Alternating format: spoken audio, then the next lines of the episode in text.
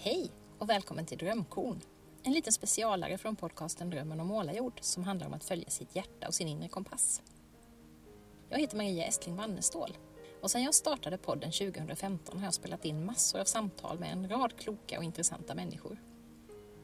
Nu vill jag lyfta de tidigare avsnitten i en alldeles ny form. Därför har jag plockat ut några små guldkorn från varje avsnitt. Tack för fin respons på det första drömkornet där jag berättade om mina drömmar och pratade med Sara Norrby Wallin. Bland annat om inre kompasser som ibland pekar så kraftigt att man nästan får ont i magen. Ibland inte alls. Och om drömmar med simdyna. I drömkorn nummer två är min gäst Anna Nordström. Anna utbildade sig till socionom och under många år bodde hon utomlands på grund av sin mans arbete. Men mitt i livet bytte hon karriär och satsade på sin dröm om att bli fotograf eller visuell kommunikatör som hon hellre kallar sig. Jag började med att ställa den där frågan, vem är du? Som många av mina poddgäster har tyckt att det varit så svårt att svara på, även Anna. Så här säger hon. Det är ju en av faktiskt världens svåraste frågor. Eh, men jag skulle nog säga att jag är som en liten kameleont väldigt många gånger. Jag har levt i så många olika situationer och med skilsmässor och med varit lyxhemmafru och det ena efter det andra, varit på kungamiddagar och eh, jobbat i slummen. Så att jag är sjukt bra på att känna in min miljö. Och det har jag nytta av idag. Mm. Sen kan man ju också tänka, ska man ladda upp med massor med såna här adjektiv vem jag är, som man brukar göra. Och det, det kanske är bra för det kanske säger lite om en. Men det är ju väldigt smalt när man säger ett adjektiv.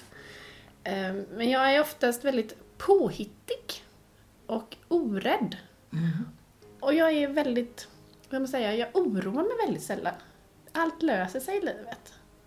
Och det är en tillgång många gånger, för jag, jag lägger ingen energi på det. Och visst är det svårt det där med att definiera sig själv? Jag tror att det kan vara bra ibland att fundera över, vem är jag egentligen? Vem är jag bakom mina yttre roller? Jag ser många likheter mellan mig och Anna, som påhittigheten och förmågan att sätta sig in i många olika sammanhang. Det är egenskaper som jag tror att alla människor som jobbar i konstnärliga yrken har nytta av. Anna i sitt fotograferande, jag bland annat i mitt skrivande. Men det där sista Anna nämner, att hon inte lägger någon energi på att oroa sig för saker, det avundas jag henne.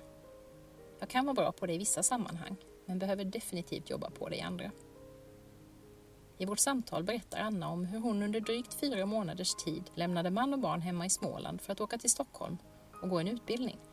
Förutom att det beslutet gav Anna möjligheten att utveckla sitt intresse till ett yrke så gav det också positiva konsekvenser som hon inte hade räknat med.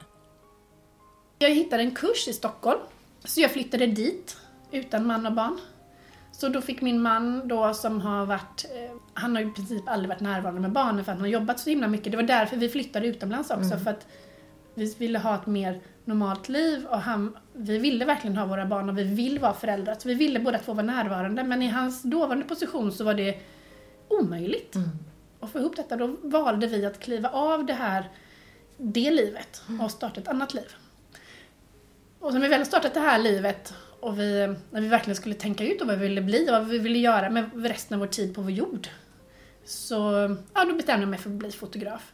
Så jag stack dit och det är ju väldigt många som tycker att det var så modigt och det är ju mm. det är jättekul och jättebra och modigt. Men det var ju såklart några som också trodde vi skulle skiljas. Mm. För att små barn, den ena drar till Stockholm och grejen var att vi hade ju så mycket läxor och sådär. Vi provade att jag skulle komma hem två helger men det bara funkade inte. För jag mm. satt ju hela tiden och jobbade med läxor. Och barnen som inte har sett sin mamma på en vecka ville såklart sitta i mitt knä och vara och gosa och det ena efter det andra. Så det blev att jag kom inte ens hem på helgerna. Mm. Så det var ett, eh, Hur länge var det? Fyra eller fyra och en halv månad eller något. Mm. Vi sågs för en gång då eller något sånt där. Och det var ju jättebra för min man. För jag kunde liksom inte heller åka hem och styra hur man köper vinterkläder eller när det är rätt att lägga sig eller hur man gör på morgonen. För det är ju alltid jag som har varit ledaren i familjen och alla har liksom anpassat sig efter vad jag vill och det är liksom jag som har haft överansvaret, eller man säger. Mm. Nu gjorde han ju allt och min man är ju grym på, han är ju nog bättre än mig egentligen på att rodda i familjen. Mm. Ehm, men, och nu fick han ju steppa in och han ville det och gjorde med hela sitt hjärta. Mm. Så att idag är det ju vi är extremt jämbördiga i familjen. Mm. Annars var det, om det är någon som slogs eller så var det bara mamma. Ja, När det liksom, pappa var lekpappan och jag var den här som tjatmamman och den som gav mycket kärlek. Eller pappan gav ju såklart mycket kärlek, men de connectade med mig för de ser mig varje dag. Ja. Så det är ju något av det bästa vi gjorde. Det, det Både familjesituationen och för mig eh, yrkesmässigt. Precis. Så din dröm blev liksom eh, någonting som hela familjen fick nytta av egentligen? Absolut. Jag tror barnen, de ser ju inte att det har varit så orätt, ojämnt innan. För det blev ju så himla bra så snabbt. Ja, just det. Ja, vad spännande. Ja. För det är ofta det man tänker annars, någon i familjen ska satsa på en dröm. Jaha, vad händer med de andra då? Mm. Och för oss blev det ju det, ja, men, det bästa som hände. Mm. Och det skrattar vi ju åt rätt ofta nu. Ehm, nu när vi lever ihop och liksom är på samma... Eftersom vi har väldigt olika regler, eller vi har inte olika, men vi har olika sätt, metoder. Mm. Eh, och ibland brukar vi säga, vem är det som bestämmer idag? Mm. För då vet inte den andra, då måste man liksom... eh, När två ledare, och det kan liksom, då faller det lätt mellan stolarna saker. Men då får vi liksom, äh, idag är det jag, okej. Och då följer den andra. Ja. Så vi är liksom anpassningsbara mot varandra också. ja.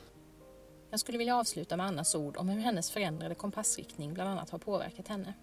Den finaste insikten jag kom på nu för ett tag sedan, det är att jag aldrig, aldrig mer kommer ha tråkigt i mitt liv. Nej. Och det var en sån, herregud. Ja. För jag, om jag har lite tråkigt så tar jag bara fram en kamera och så lever jag, går in i en form av bubbla. Och så är det, ja, fantastiskt. Ja. Det där känner jag också igen mig så väl. Och jag tror inte att varken Anna eller jag menar att vi aldrig gör någonting tråkigt. Det handlar mer om att vi båda har insett att det finns hur många roliga projekt som helst att sätta tänderna i när det finns tid och lust över.